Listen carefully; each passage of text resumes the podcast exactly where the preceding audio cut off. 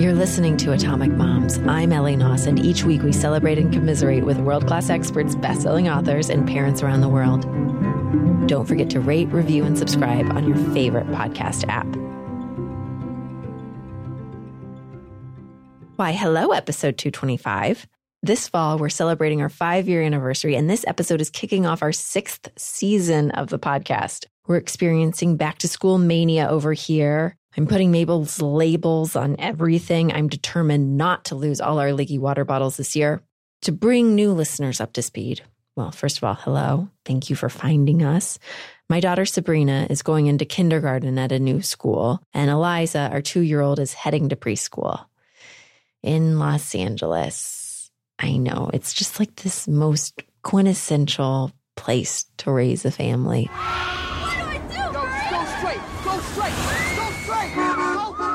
That clip from Clueless is literally me every day on the way to school pickup. Anyways, like many of you with young children, I work from home and from coffee shops and sometimes parking lots, and I'm looking forward to some quiet time when both my children are away at school. I'll be able to record the podcast without embarrassing BBC kid bursting in moments. This is on and on, my friends. Some people started singing it, not knowing what it was, because but they stop, but they still. Okay, Sabrina. because it's the song that never ends. Oh, yeah. Sabrina's Sabrina. Sabrina. Wow. I'm away from her for two minutes. I forget her name. Sabrina is trying so hard to be a series regular on the podcast. And while I hold out hope that once school starts, I can get to work uninterrupted, I also know that the back to school transition requires a lot of effort on the parent front. We have to get these kids fed and out the door at an ungodly hour, and they can't be naked. Which, by the way, the naked thing has been so good with potty training. okay, Eliza's got to start wearing pants. And no matter your childcare situation, you get to pick up the pieces in the evening when they need to vent. I want to know how to transition my children with as little chaos and drama as possible. So, in our first call in this episode, I have Dr. Natasha Beck, AKA Dr. Organic Mommy. She's going to walk us through the system she has in place for her own young family and what a non chaotic day could look like at our house if we make simple but deliberate changes in our routine. We tackle everything from getting to school on time to mastering the school lunch to transitioning into the late afternoon without backpacks and shoes all over the floor. And she also offers techniques for soothing that after school attitude. She has excellent advice you can start implementing today, and I treat it like a free for all. I even throw in a listener question about how a mother can find more patience with her three year old now that she's exhausted from a newborn. Because honestly, who doesn't hope for a little more patience during major transitions? For those of you simultaneously surviving multiple transitions like back to school and a newborn, oh, extra credit for you. And then I share a parent teacher conference with Jennifer Hunt. She's a second generation early childhood educator. And Jen shares with me how the heck she gets all those little kids to actually listen to her, what advice she has for parents who have a child heading to a new school, what it's like having her own toddler start preschool. I also ask her how she might approach a teacher to be an ally, you know, if any of us might be having some behavioral issues at home. And we offer separation anxiety and back to school books that you'll want to add to your bedtime reading. First, we're going to call Dr. Organic Mommy, Natasha Beck. She's mom of three young children. She has a doctorate in clinical psychology, specializing in pediatric neuropsychology. She has a master's in public health and a BA in neuroscience and psychology. We'll be right back.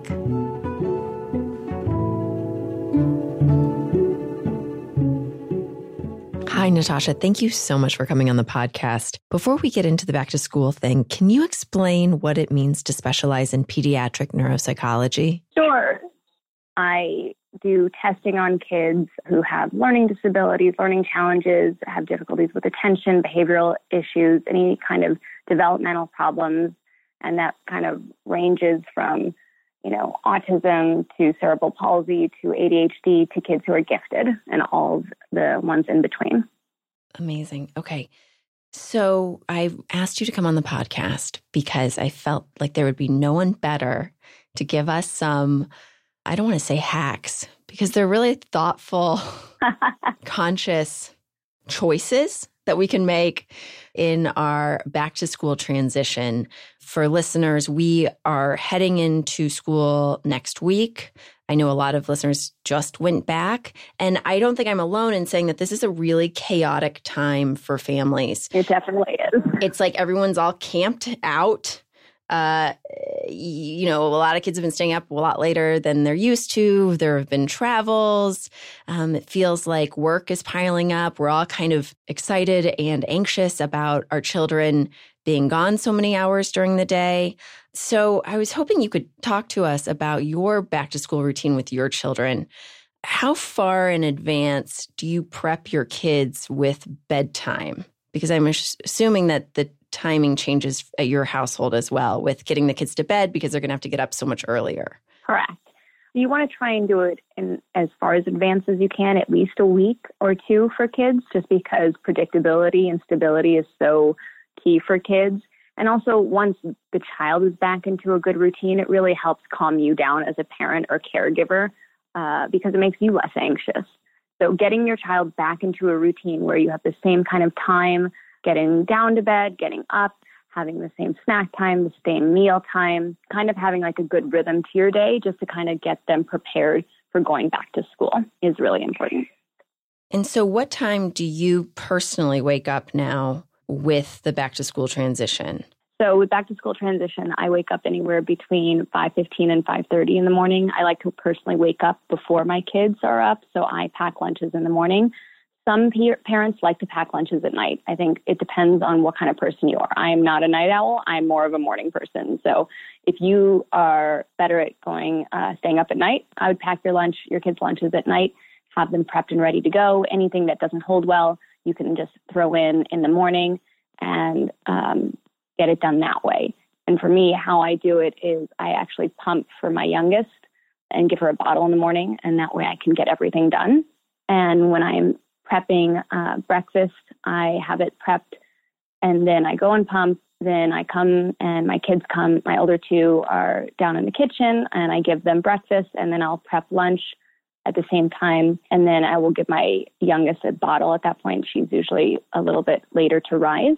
And so that helps. Uh, and the other tips that I have, I keep their clothes down in the kitchen so I'm not racing back and forth.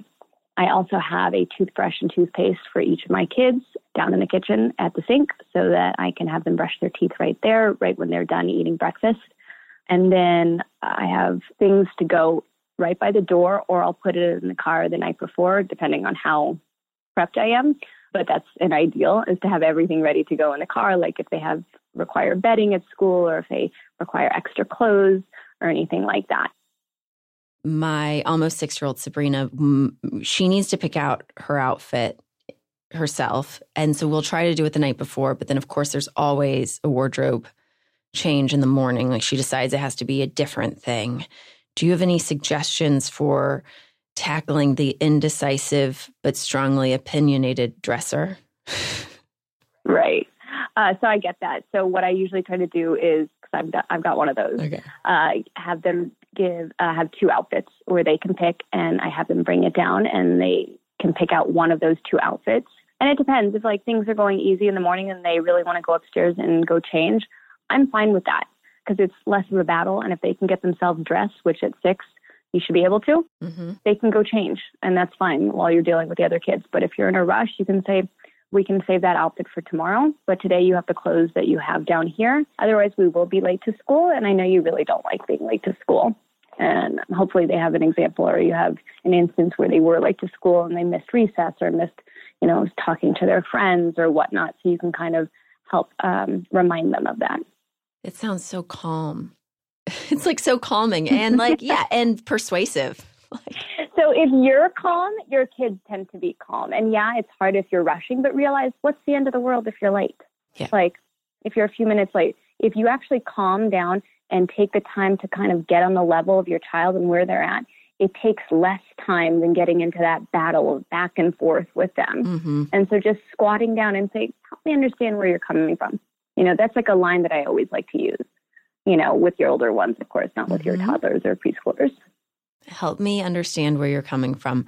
Or help me understand what you need or what, what do you need? you know. And then the, the other thing about you saying it so calmly, the reminder, it was also that you it didn't have that like shellacking of passive aggression that can happen when you're when a parent is frustrated in the morning like that like well and you don't like to be late it was it was nice to hear it modeled. I appreciate it. Yeah, because if you the threats don't work, and we've all been there. You know, we've all been there where we're, th- threatening them and saying like, if you don't get in the car right now, we're gonna never make it to school, and then I'm not gonna be able to do this, and you can't do that. It just doesn't work. You No. know, it may work the first time, you know, and then it just it becomes this battle. Mhm. So if you take away the anger and just say, all right, I need to help you, and I need you to help me. So what can I do to help you? You know, um, or if it's a battle of like, okay, she doesn't want to get her shoes on, model it for her. Say, oh, we're getting our shoes on together. I'm putting on my shoes. Where are your shoes? Or, hmm, like, who's putting your shoes on? You know, kind of making it into like somewhat of a game and you guys all do it together. hmm Okay, so next landmine sunscreen. Which sunscreens do you use for your family and how do you get it on them before they go to school? So sunscreen is a tough topic. Um, I there's definitely good, better sunscreens out there than others. So I have a post on that on my page. I'm talking about the different toxins in sunscreens and which ones and which brands I like. Um, and the ones that I do like are um, the God, uh, Goddess Garden, Blue Lizard Sun, and Badger Balm. Goddess Garden has a spray that doesn't have any aerosol in it, so that's an easier one to use. You know, I got that one and I it did not totally work for my little one, um, who's two. But we were also at the beach a lot. But Badger has been incredible for our family. So yeah, you have to like do trial and error. And then the thing with the sunblocks that are cleaner, you do have to reapply um, more often. And if you are going to be in, you know, places where there's more direct sunlight, I like the thicker ones, which uh, include Badger.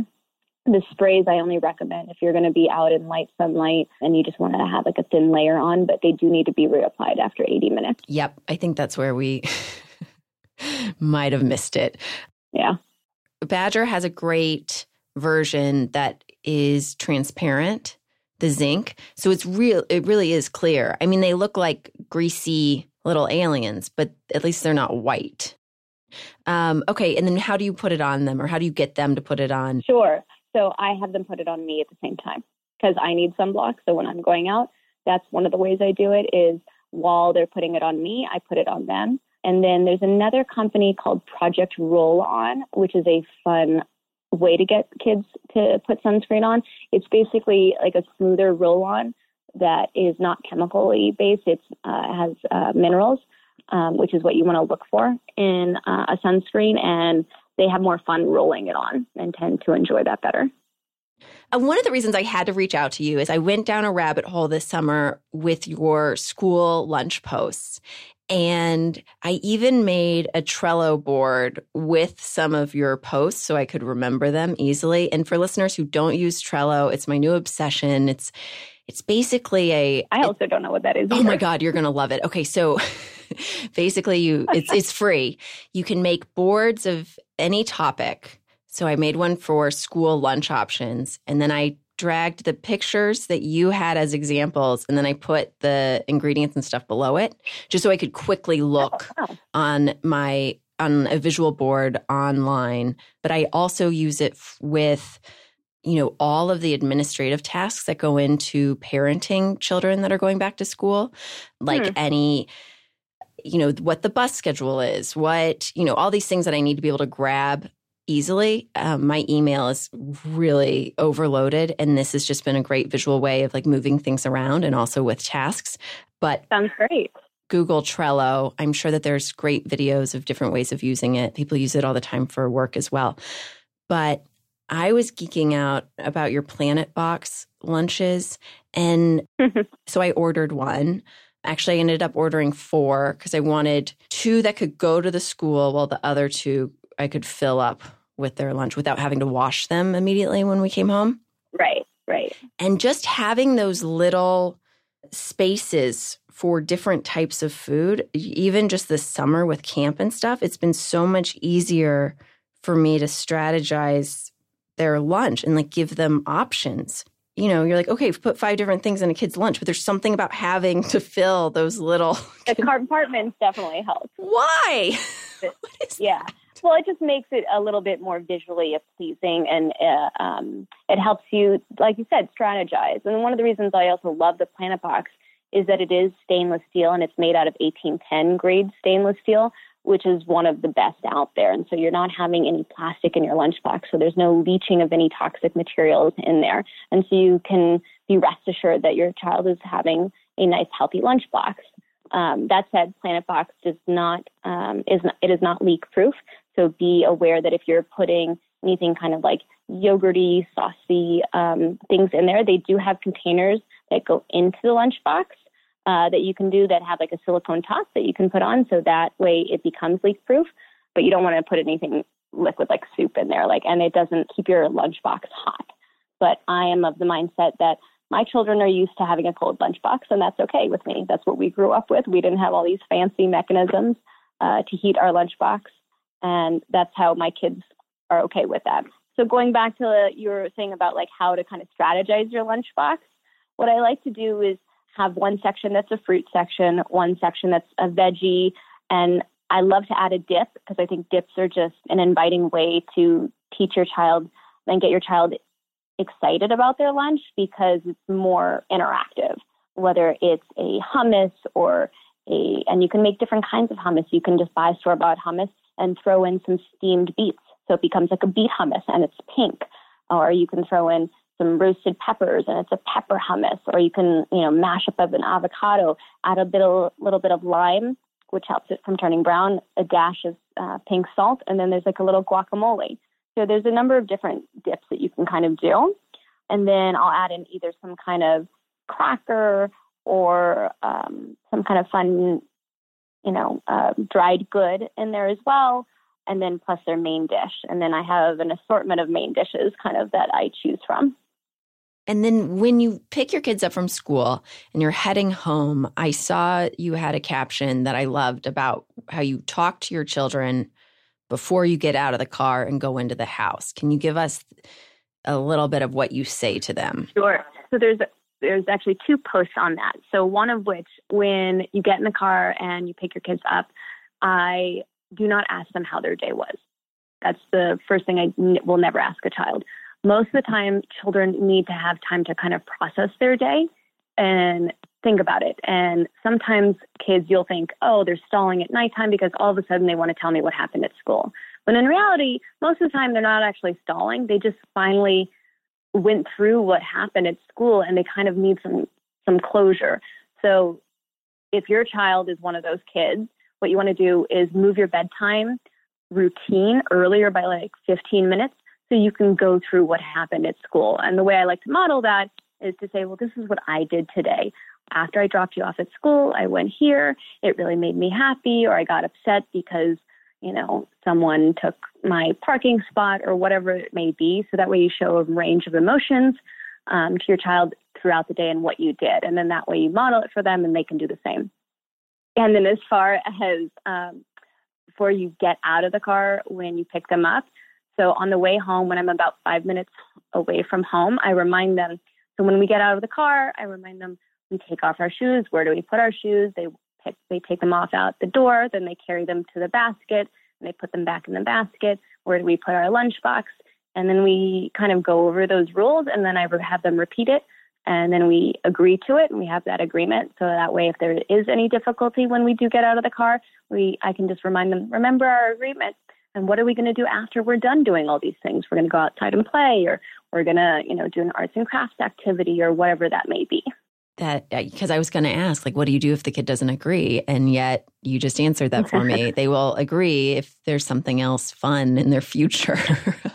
right. So I always like to prepare for that. You know, and sometimes if I have time, I have I try to have an activity set up at home and if it's rainy outside, I'll throw on like a roll of paper over the breakfast room table and I'll tape it down and I'll set up a few things to kind of uh, like entice them over there. Um, either like a set of thing of beads or some glue or like um, take some painter's tape and I like make little squares on the table and like with some crayons. And so they can kind of go to town with that, which is just an easy way to have an activity set up that you they can do while you're like prepping dinner or whatnot. Do you have any suggestions for keeping our stuff fun and new again? Because I'm thinking about all these kids that have spent all summer at home. I don't know. We get like playroom fatigue or something. How do you keep Sure, these sure. things from just being like blah? Like I've, I find myself buying more junk because it seems new and fun and exciting when there's so much stuff they already have, but it's just not exciting because they see it on the shelf every day. Great question. So I actually do something where I do uh, play toy rot- rotations, and I even switch it up with friends.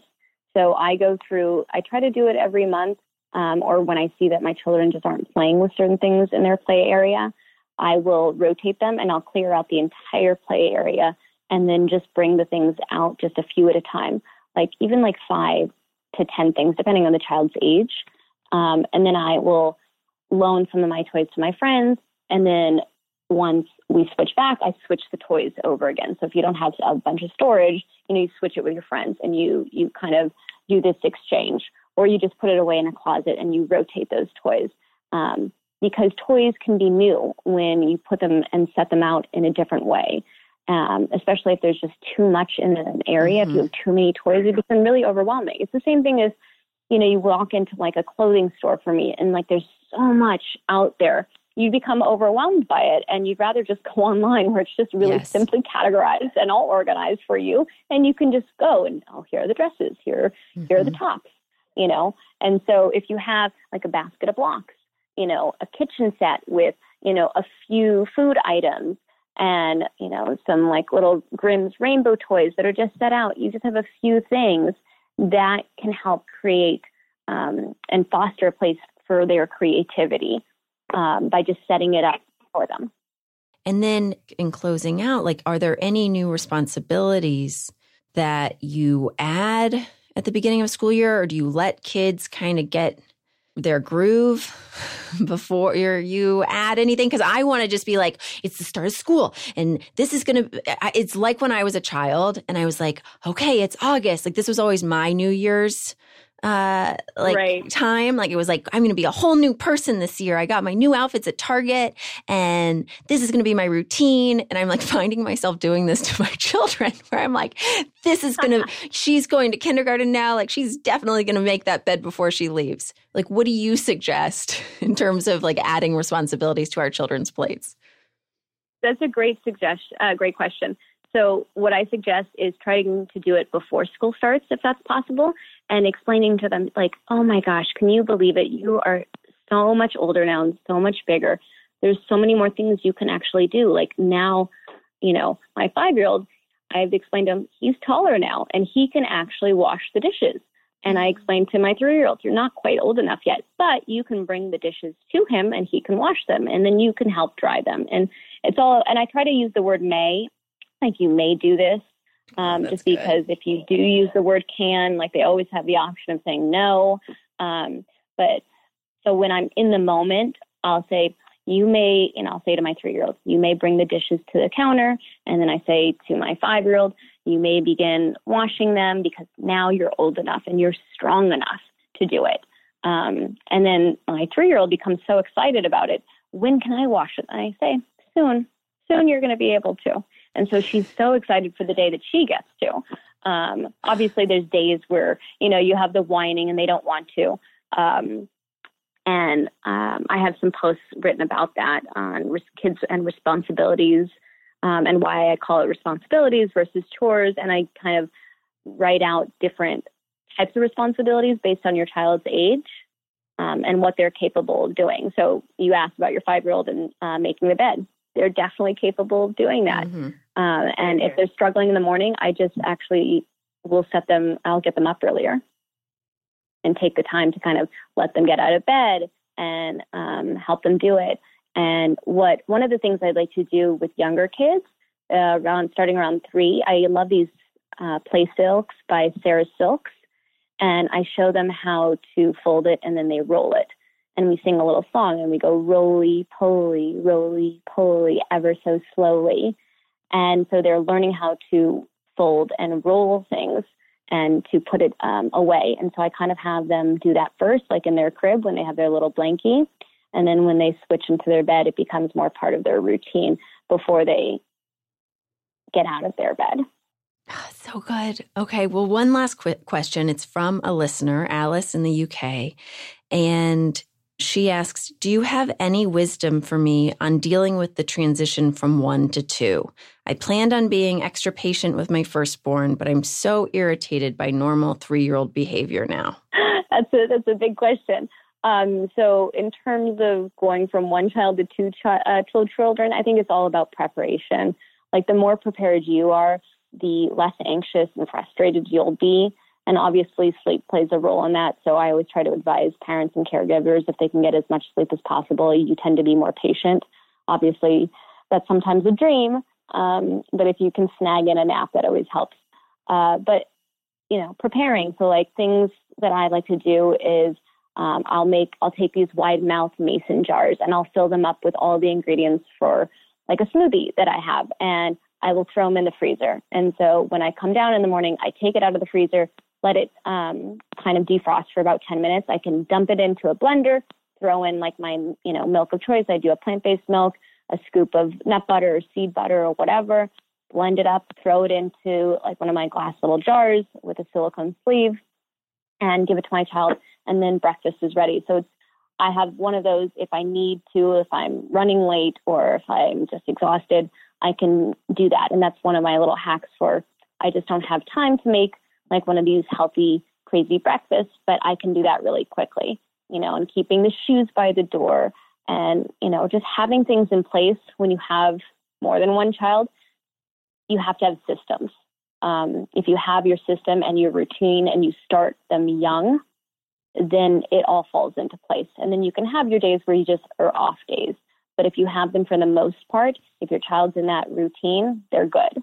Oh, and the way I kind of explain advice. it is like if you're in a room with a bunch of different instruments and you have all these kids uh, playing instruments and they're all kind of out of whack and out of tune, you as the parent need to keep the rhythm. And if you keep the rhythm, they can join back in. But the second you're out of rhythm and you're out of sorts, they will fall out of it too. So as long as you're keeping that rhythm, they'll stay in.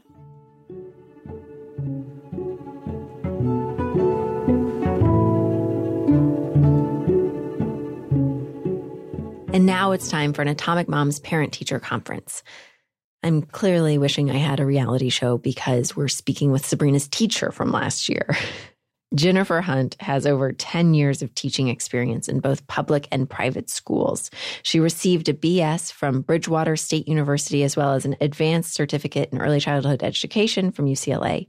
Each day in the classroom allows her to see the world through the eyes of her students and gives her immense hope for the future. Along with teaching, the other loves of her life are her husband and her two year old daughter. Isn't that a sweet bio? Ugh, I'm excited for y'all to meet Jen. Okay, we're going to be right back with Jennifer Hunt, preschool teacher extraordinaire. So, Jen, how did you become a preschool teacher? So, my mom actually has her own preschool in Boston, and it's just always kind of been part of who I am. Like I've always been around preschools, I've always been around kids and I went to college and I thought that I wasn't going to do it. Even though all throughout college I would substitute teach and was a camp counselor and I was just I kept thinking like, "Oh, I'm not going to do this. I'm going to move on and do something else." And when I moved to LA and I was looking for a job, it was the it was like of course I'm going to do this. This is where I need to be. I'm in the classroom and I started my first job in Los Angeles and it just felt right and it was it was the perfect place for me to be. And then I went to the school that I'm at now and I remember walking through the doors and being there and feeling like I was walking into the secret garden and thinking, oh, I want my kid to go to school here someday. My theoretical child because I did not have a child at that point.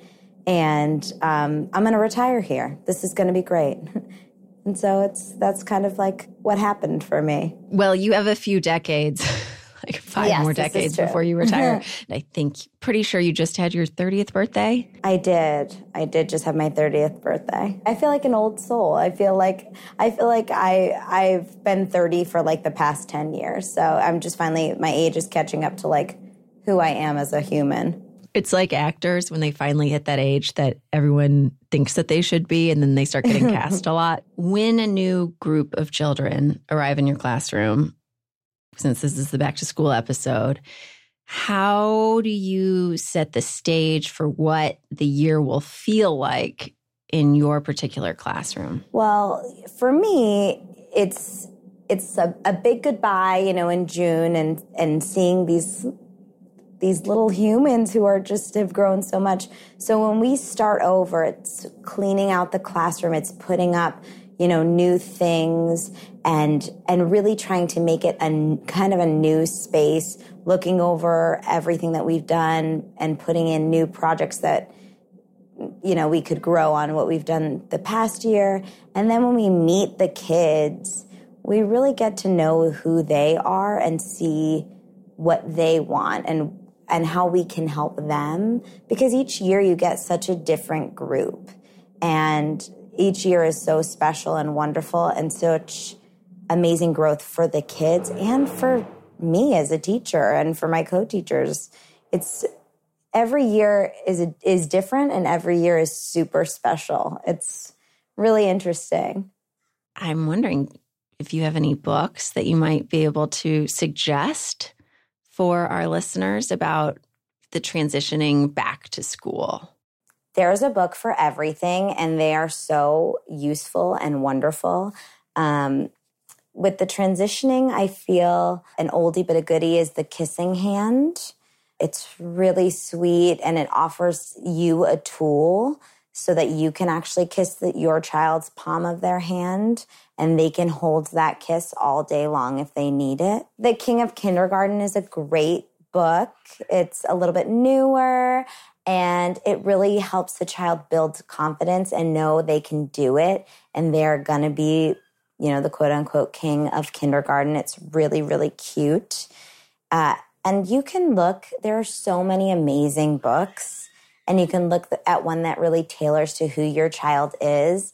A place that I always go when I need a book is this blog called Books That Heal Kids. You can just Google it and they have categories for everything. It's so amazing. And if your child is having an exceptionally hard time and they're you can really feel that they're very anxious about what's going to happen, something that I recommend doing is making your own social story, going on like a Snapfish or even like CVS and making a photo book. And you can just make it super, super simple of like, this is me, picture of the child. This is my mom. This is my dad. My mom is a blank, or my dad does this during the day, and I'm going to start going to school and putting a picture of like the school or your child's teacher. And I'm going to have so much fun. And at the end of the day, I'm going to come home and see my mom and dad again. Just a very like easy book. Put pictures of, you know, the real people you can. It's something they can keep with them. They can hold on to it. They can read it beforehand. And if your child has like maybe a lovey or something special, you can always throw it in the backpack and just say like, your friend is here to give you a little hug or for you to cuddle with during hard times throughout the day. Do you have any advice for parents of the new kid? Because I went to a new school starting in sixth grade. It was a K through 12. And I feel like I'm still recovering from being the new kid. Oh. So I think we forget that sometimes that children really feed off of our energy and they can tell when you're having a hard time, eh, whether your child's entering school for the first time or whether they're the new kid, so to speak. If you're very anxious about it, they're going to feed into that and it's going to magnify their anxiety for sure. So if you have a, the new kid, um, or you've just you know moved to a new area, if you switched schools, I think as a parent you really need to kind of go the extra mile at first and and let your teacher know, hey, I'm a little worried about this. You know, maybe your child's shy or I'm worried that they're going to have a hard time integrating into this class. Can you please help them maybe make a friend or see who they're playing with and let me know so I can make play dates. So I can reach out to the parents and see, you know, what their extracurricular stuff is. And doing that, letting your teacher know ahead of time that you're feeling a little worried without letting your child see how ups, like how nervous or upset you are it number one helps your teacher help you because they know oh i this parent is already concerned i'm going to go and if i see like this friend maybe your child's not playing with this person but your child really likes dinosaurs. And you happen to know so and so also likes dinosaurs. They can let you know and you can reach out to that person's parent and decide to make a play date with them. I think it it it's hard, but you do a little bit of extra work and you realize, you know, the reasons that you moved them to a different school or why you moved to a new city and just really try and become part of of their community. You know, there's always little communities within every school. Speaking of community, you know, this past year because of your class, Sabrina's become much more socially conscious on a global scale. Um, yeah, this is the moment of the podcast where I brag about my kid. Every weekend, she wants to pick up litter. Although yesterday, we were in the Trader Joe's parking lot and she thought it was a candy wrapper. And I think she was really hoping there was still candy in it and that she could have it. So she asked if she could. And I was like, do not touch that. Y'all know what it was. Anyway, yeah, she's also very concerned about the polar bear extinction and these other bigger world issues. And I'm wondering with this age group, how do you teach them these things and also keep them from completely obsessing about it? This is hard. This is a thing that it's, you need to find the balance because this is going to be their worlds. They're inheriting it from us and they have a right to know about what's going on. But of course, you don't want them to be scared or to obsess over it. So I think you need to decide what you as a parent want to let them know. And I'm sure they're going to find stuff out in school because it's everywhere. I'm only halfway through the second season of Big Little Lies, but there's a whole scene where the kindergartner has an anxiety attack and has to go to the hospital because they're talking about, I think, global warming.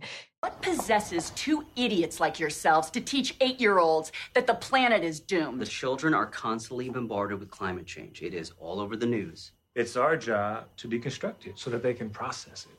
Good for you. You deconstructed my little girl into a coma. Renata. Ah, that was my personal hero, Laura Dern, misbehaving on Big Little Lies. But to get back to you, Jen, I feel like your classroom did a really beautiful job of bringing it to the kids' attention while also letting them be the children that they are.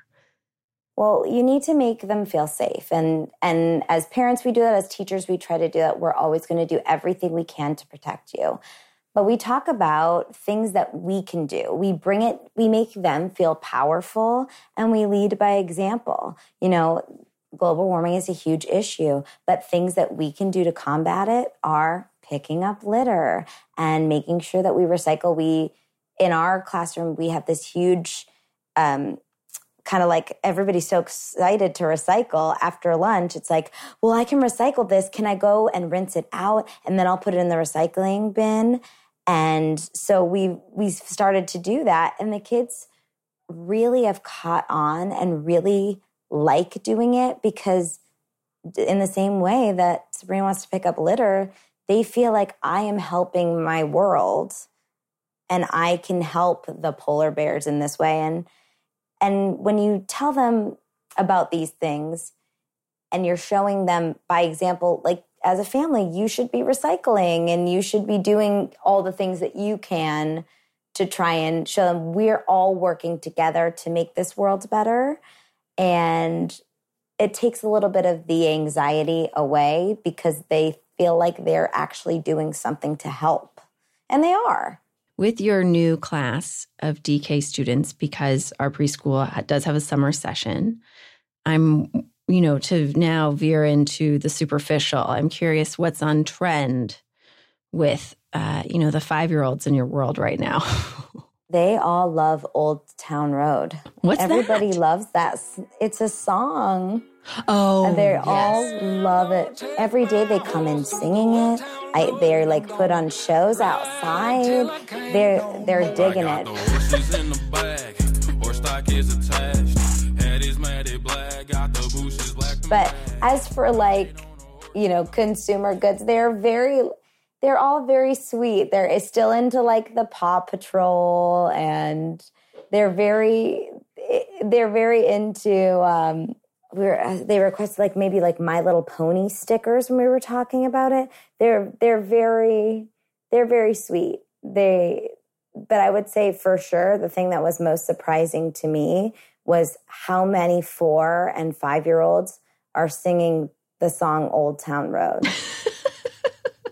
it's they have like a dance to it. It's crazy. Oh, it's so wonderful. Um, and It's really cute.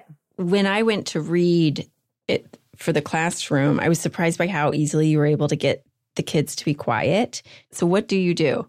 So something because raising your voice it doesn't it doesn't work. It just makes more noise. So for me, something that I think is really fun is getting them to move or sing with me to get their attention. So for the classroom, we'll shut up, we'll turn off the lights and then I can get their attention that way. Or I'll just start singing if you're happy and you know it, and everybody will turn to me and also start singing with me. And then we're all clapping our hands. And I'll just like gently put a finger to my lip and I'll start talking.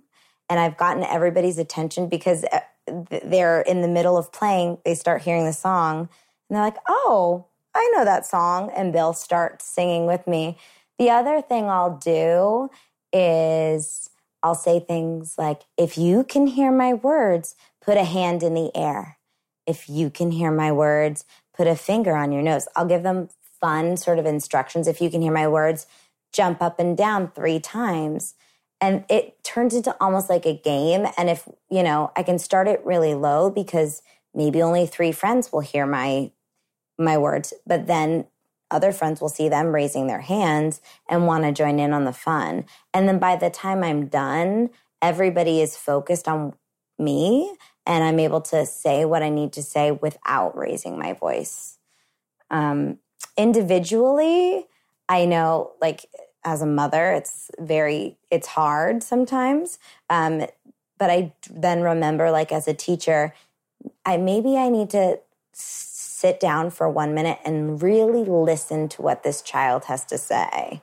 Because we all have a million things going on but if if they really need to get out whatever it is they need to say maybe they don't feel heard. So just taking that minute to like get at their level talk to them hear them.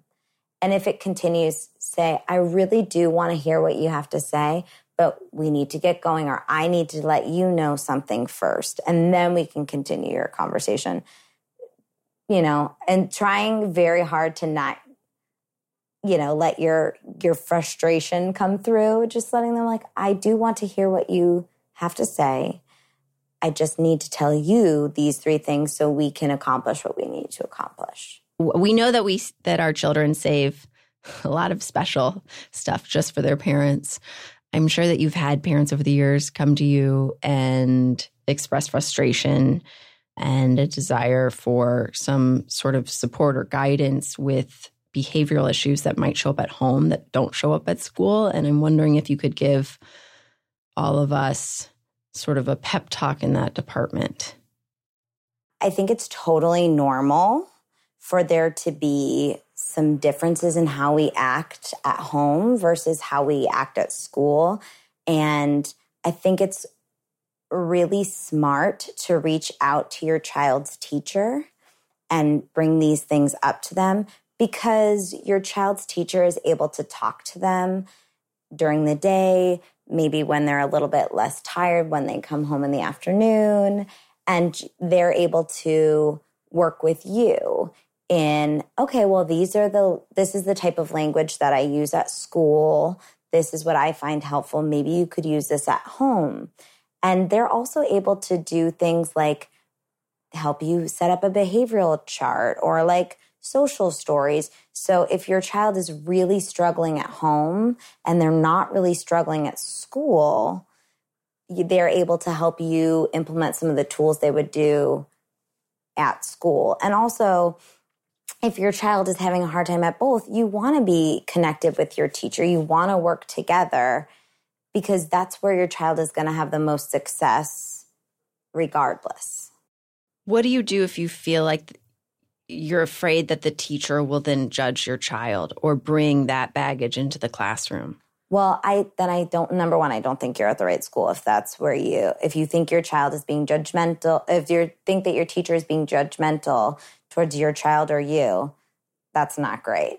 Um, you also need to realize that you're one of many there.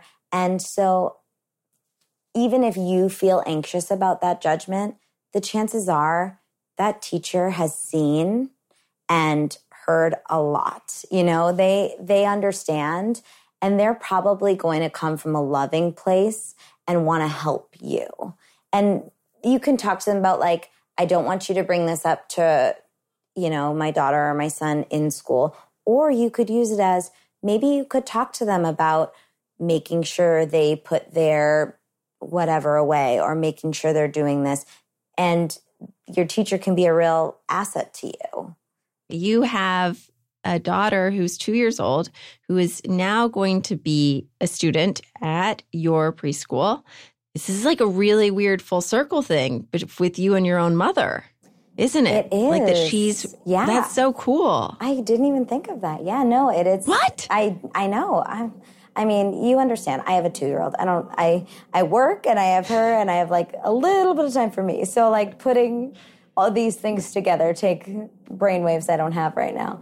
But yeah, that's crazy. You're right. And it's it's lucky. I feel so lucky that I get to bring her to the places that I work and that I love so much and obviously believe in the philosophy so much.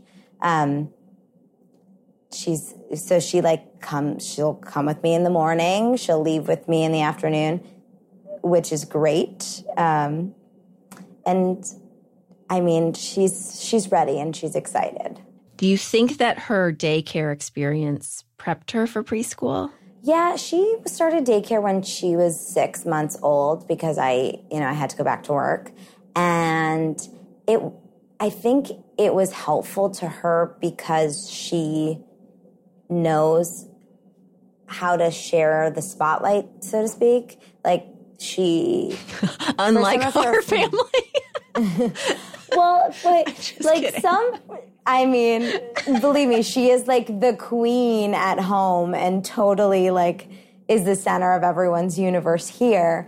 But she know she knew at school that she couldn't she couldn't do everything she wanted right away because she had to coexist with everyone, which was nice. And in some I think like whatever works for your family is beautiful and wonderful. And sometimes that means like you stay home with your children. Sometimes that means you have a nanny. Sometimes that means that you have daycare. Whatever works for you is wonderful. Daycare happened to work for us. And I know that some, some friends who had a nanny, their children had a harder time transitioning because they, if they wanted to grab, you know, their water or go wash their hands right away, they were able to do that without waiting at all. And it's a little bit harder when you have a, a bigger class because you have to wait your turn or, you know, you have to do, you have to be a little bit more patient. And not that my child is very patient at all, but she does have a little bit of patience that I do credit to daycare. And she is able to, for the most part, share things. So I love that. Okay, so what are you going to do with all of Marrow's artwork?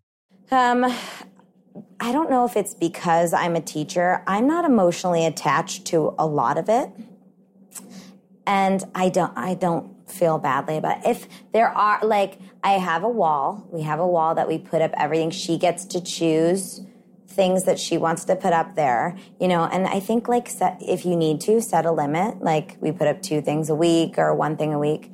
Um, and I have a binder. Like I get a binder and I put in only the things that I really love. Like if I'm gonna, if she used dot dot paints and put four dots on one page, and when I look back at this when I'm old, am I really gonna get all the feels?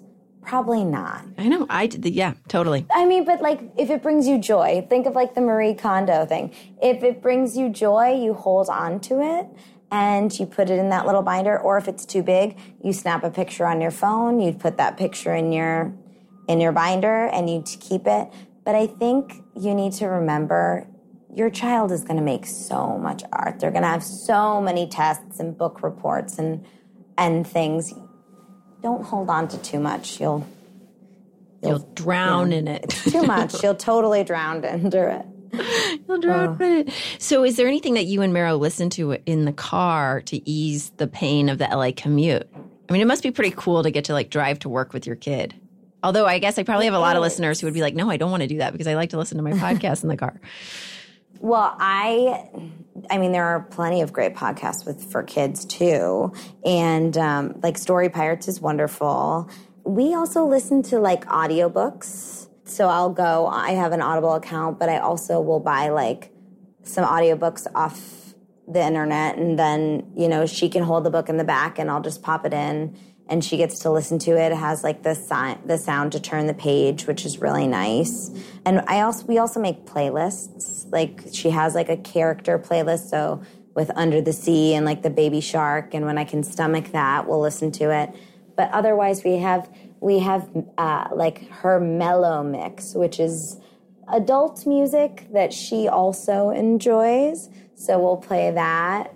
Uh, but I, my trick is like I always keep a snack in the car, and I always keep a few toys in the car so she can play if she needs to, and if she's hungry, give her a little something. Can you give me an example of a toy?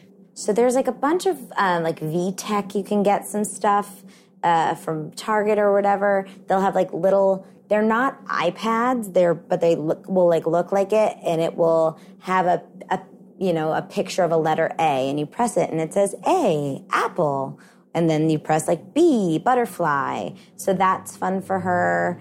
Um, she also has this little like keyboard thing that for long rides I'll let her bring, and she kind of sits it on her lap and she'll play. Um, and then just like little stuffies she'll bring, and uh, we and we have like little Sesame Street characters she really enjoys holding on to. So sweet. How did you come up with the name Mero?